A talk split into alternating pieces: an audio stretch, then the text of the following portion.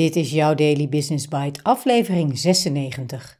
De donut van Kate Rayworth, het kompas voor de economie van de toekomst, door Nadine Maarhuis op maatschappij.nl. En ik ben je host, Marja den Braber. Je luistert naar Daily Business Bites met Marja den Braber, waarin ze voor jou de beste artikelen over persoonlijke ontwikkeling en ondernemen selecteert en voorleest. Elke dag in minder dan 10 minuten.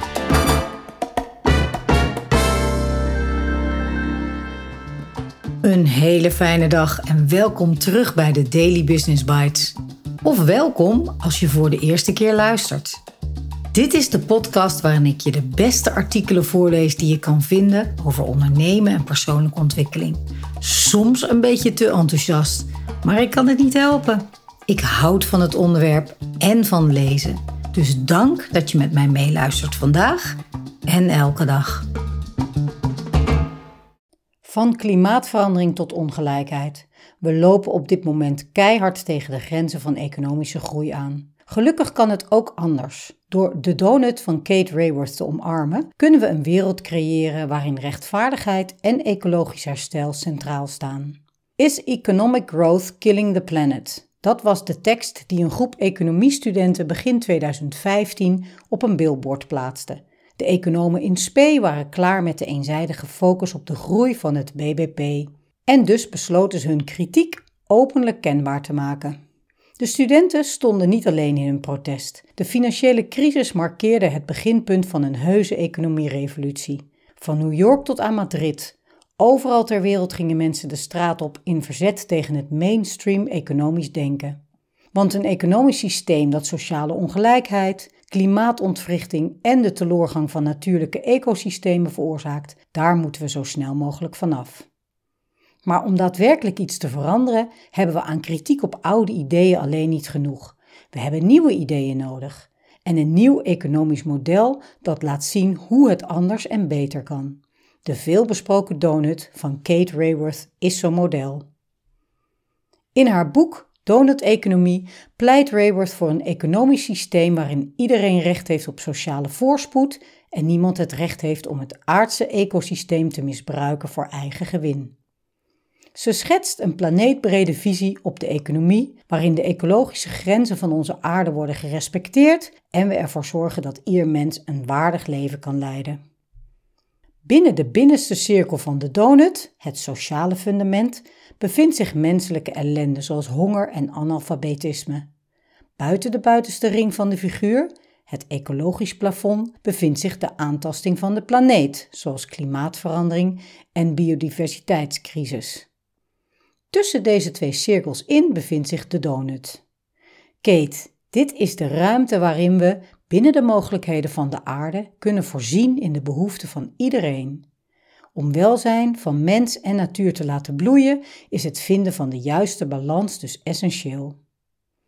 Het gedachtegoed van Rayworth slaat in als een bom. Overal ter wereld voelen ondernemers, wetenschappers en politici dit zou wel eens het model kunnen zijn dat ervoor gaat zorgen dat duurzaamheid uit zijn groene bubbel breekt en binnendringt in het DNA van markt en maatschappij. Zo ook betekenisvol ondernemer Volkert Engelsman. Rayworth rekent genadeloos af met een economie die dwars door de systeemgrenzen van mens en planeet heen dendert en Oost-Indisch doof lijkt te zijn voor de maatschappelijke kosten ervan, vertelt Volkert. De donut-economie verbeeldt op weergaloze wijze een mens- en milieu-inclusieve economie die recht doet aan de welvaartsdefinitie die we uiteindelijk met z'n allen willen. Nu is de vraag: hoe komen we op het punt waarop we in de behoeften van iedereen kunnen voorzien zonder dat dit ten koste gaat van de planeet? Dat lukt volgens Rayworth alleen als we op een fundamenteel andere manier naar de economie gaan kijken. Zo moeten we volgens de donut-econoom zo snel mogelijk af van onze fixatie op de groei van het BBP. Onze verslaving aan economische groei heeft namelijk geleid tot extreme ongelijkheid en een ongekende aantasting van de aarde. Wat we veel beter kunnen doen is een bredere doelstelling, waarin het welzijn van mens en planeet vertegenwoordigd zijn, omarmen. Verder roept Rayworth iedereen op om niet langer te doen alsof de mens een homo economicus is die volstrekt rationeel door het leven gaat. We moeten een economisch systeem creëren dat past bij de daadwerkelijke aard van de mens. Een systeem waarin verbondenheid met anderen en met de levende planeet centraal staat en waarin economische activiteit draait om het herstellen van de natuur en het herverdelen van welvaart. Betekenisvolle ondernemers brengen de donut-economie in de praktijk. Volgens betekeniseconomie-expert Kees Klomp leveren betekenisvolle ondernemers een wezenlijke bijdrage aan het in de praktijk brengen van de donut-economie. Rayworth houdt een warm pleidooi voor een economie die zich expliciet richt op welzijn in plaats van het laten groeien van welvaart, vertelt Kees. Betekenisvolle ondernemers houden zich hier elke dag mee bezig. Met hun businessmodellen lossen ze maatschappelijke problemen op en dragen ze bij aan een economisch systeem dat sociale en ecologische grenzen respecteert. Van Commonland tot iDid en van Moyer Koffie tot aan Pathé. Stuk voor stuk zijn het bedrijven die laten zien dat je binnen de sociale en planetaire grenzen van de donut een succesvolle business kunt runnen. En dat is essentieel, want door te bewijzen dat het anders kan, verleiden deze pioniers meer en meer bedrijven om in hun boardrooms plaats te maken voor een donut onderhandelingstafel.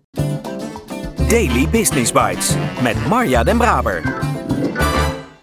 Je luisterde naar De Donut van Kate Rayworth, het kompas voor de economie van de toekomst door Nadine Marhuis. De donut onderhandelingstafel. Zou die al ontworpen zijn speciaal voor boardrooms? Ik zie direct echt een prachtige tafel voor me. En hoe gaaf moet het zijn om uit jouw brein een model te laten ontspruiten dat inslaat als een bom? Het start met de eerste gedachte en wat zal Kate daarna gedaan hebben? En hoe komt die donut als beeldmerk uit dit brein? Wat een verantwoordelijkheid ligt er bij ons. Ook bij mij uiteraard. En ik doe altijd even een paar checks na het lezen van dit soort artikelen. Wat ben ik daadwerkelijk aan het doen om hieraan bij te dragen? Ik kan een heleboel dingen bedenken die er niet aan bijdragen, zoals zometeen weer naar Nederland vliegen. Maar als ik focus op de dingen die wel bijdragen, dan zit dat in werken met klanten die met hun bedrijven de wereld beter maken, een maatschappelijk probleem oplossen, zoals het meewerken aan het dichten van de digitale kloof, op een makkelijke manier gezond eten, zorgen voor jezelf bij beroepen in de frontlinie, creativiteit in bedrijven stimuleren, om er maar een paar te noemen.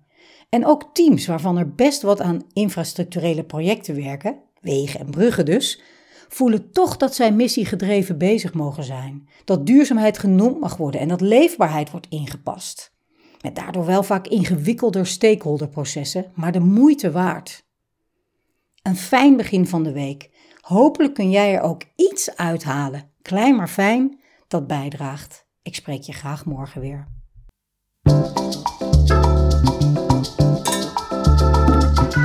Dit was Daily Business Bites. Wil je vaker voorgelezen worden? Abonneer je dan op de podcast in je favoriete podcast-app. Meer weten? Klik op de links in de show notes.